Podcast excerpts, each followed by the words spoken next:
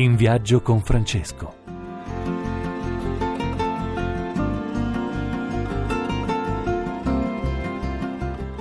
Buongiorno cari amici, buona domenica. Chi vi parla è Padre Enzo Fortunato. Ecco, spero che questa domenica sia foriera di belle notizie, di buone notizie, ma soprattutto sia foriera di una ventata di grande umanità per ciascuno di noi. È quello che vorrei vivere con voi. Ecco, rispolverare, far riemergere la nostra umanità, la bellezza della nostra umanità e ne parliamo con eh, un, una personalità nota nel nostro paese, il presidente della Sant'Egidio, Marco Impagliazzo. Benvenuto Presidente. Grazie, buongiorno e buona domenica. Ecco, con eh, il Presidente eh, Marco Impagliazzo io vorrei affrontare il tema scottante dell'Africa. I dati sono allarmanti dal tuo punto di vista, dalla prospettiva della Sant'Egidio. Sì, eh, diciamo la nostra comunità è presente in 30 paesi africani, siamo a contatto con migliaia e migliaia di giovani, eh, molti dei quali eh, non vedono davanti a loro un futuro umano, un futuro come lo vedrebbero i nostri giovani qui in Europa o in Occidente. In Africa il problema più grosso è quello dell'educazione. La scuola spesso non funziona, particolarmente la scuola pubblica,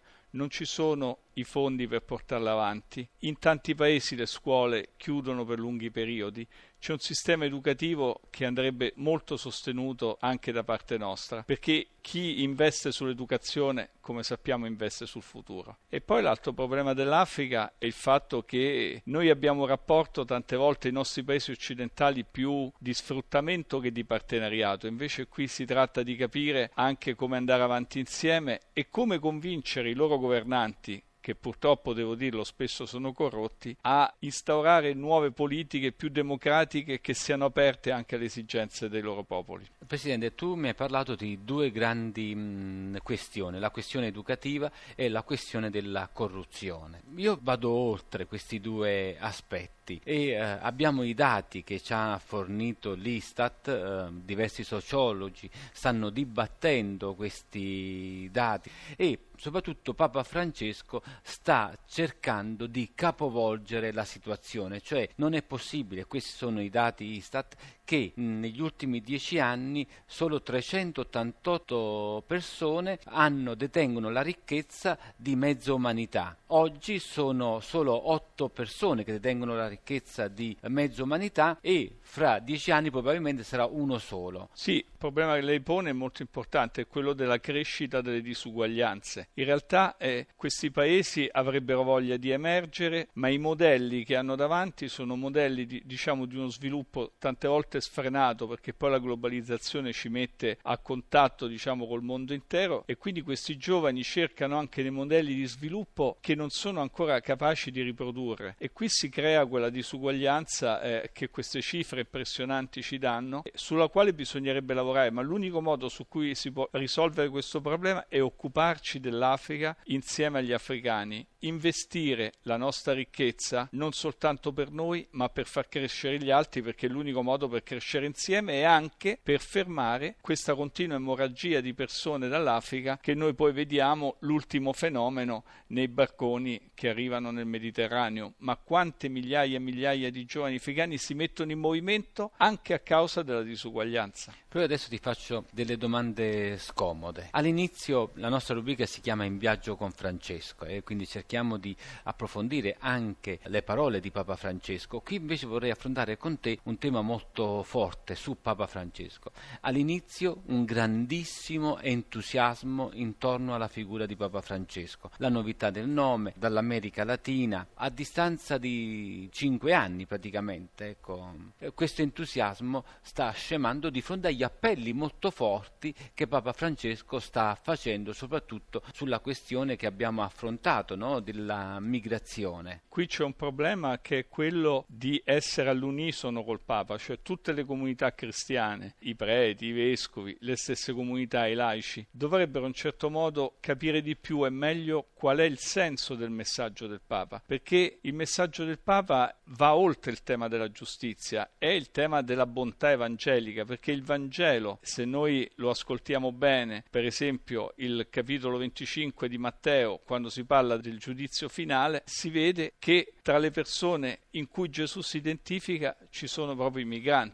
c'è lo straniero. Allora il Papa non fa altro che ripetere il Vangelo, ma noi che cosa stiamo facendo? Stiamo seguendo il Vangelo o stiamo seguendo ogni vento, diciamo, di dottrina, come direbbe l'Apostolo Paolo, come dice la Scrittura? Il problema nostro di, di noi cristiani è quello di accompagnare le parole del Papa credendoci noi per primi. Grazie Presidente, grazie del, delle tue parole, dell'approfondimento sulla figura di Papa Francesco e soprattutto per averci richiamato su un aspetto molto forte, cioè che in fondo la parola del Papa ecco, è la parola del Vangelo, quindi riandare un po' alle radici, al di là degli entusiasmi sulle persone, ecco, c'è la bussola che rimane per tutti il Vangelo, per il Papa, per i credenti, per tutte le persone che desiderano ecco, vivere autenticamente la loro vita. E qui è un appello anche ai non cristiani, perché le parole del Vangelo sono parole dense che danno significato anche a chi non crede. Ringrazio nuovamente il Presidente Marco Impagliazzo e gli auguro una buona domenica e buon lavoro. Grazie, grazie mm. Padenzo e grazie agli ascoltatori.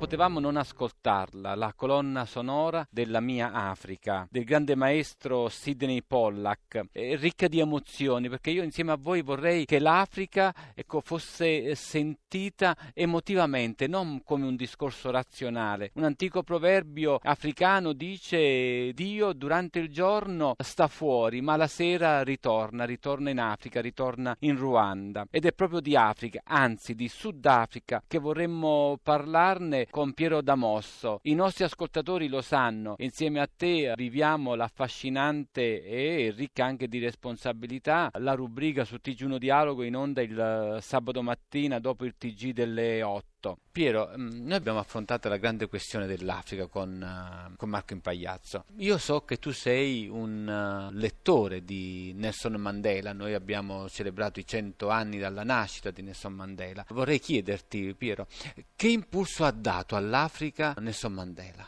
E io credo che ha rappresentato veramente una grande speranza perché con la sua lotta non violenta è riuscito a realizzare un sogno straordinario, cioè quello veramente di uscire da una fase di discriminazione nei confronti dei neri. Con l'avvento della sua presidenza eh, il Sudafrica è cambiato e, ed è nato il Sudafrica democratico. Questo è stato un segnale non soltanto per l'Africa ma per tutto il mondo Questo ci fa capire anche quanto certi pregiudizi possano cambiare. No? Noi non dobbiamo mai fermarci alla mentalità per cui è sempre stato così, quindi è molto e difficile è che cambierà. È una delle frasi che è stata un po' una bussola per Nelson Mandela. Ma una delle frasi che mi piace di più è questa: non si può trovare passione nel vivere in modo mediocre. Non accontentatevi di una vita che è meno di quello che siete capaci di vivere. Ecco, una spinta a guardare avanti nonostante i propri limiti,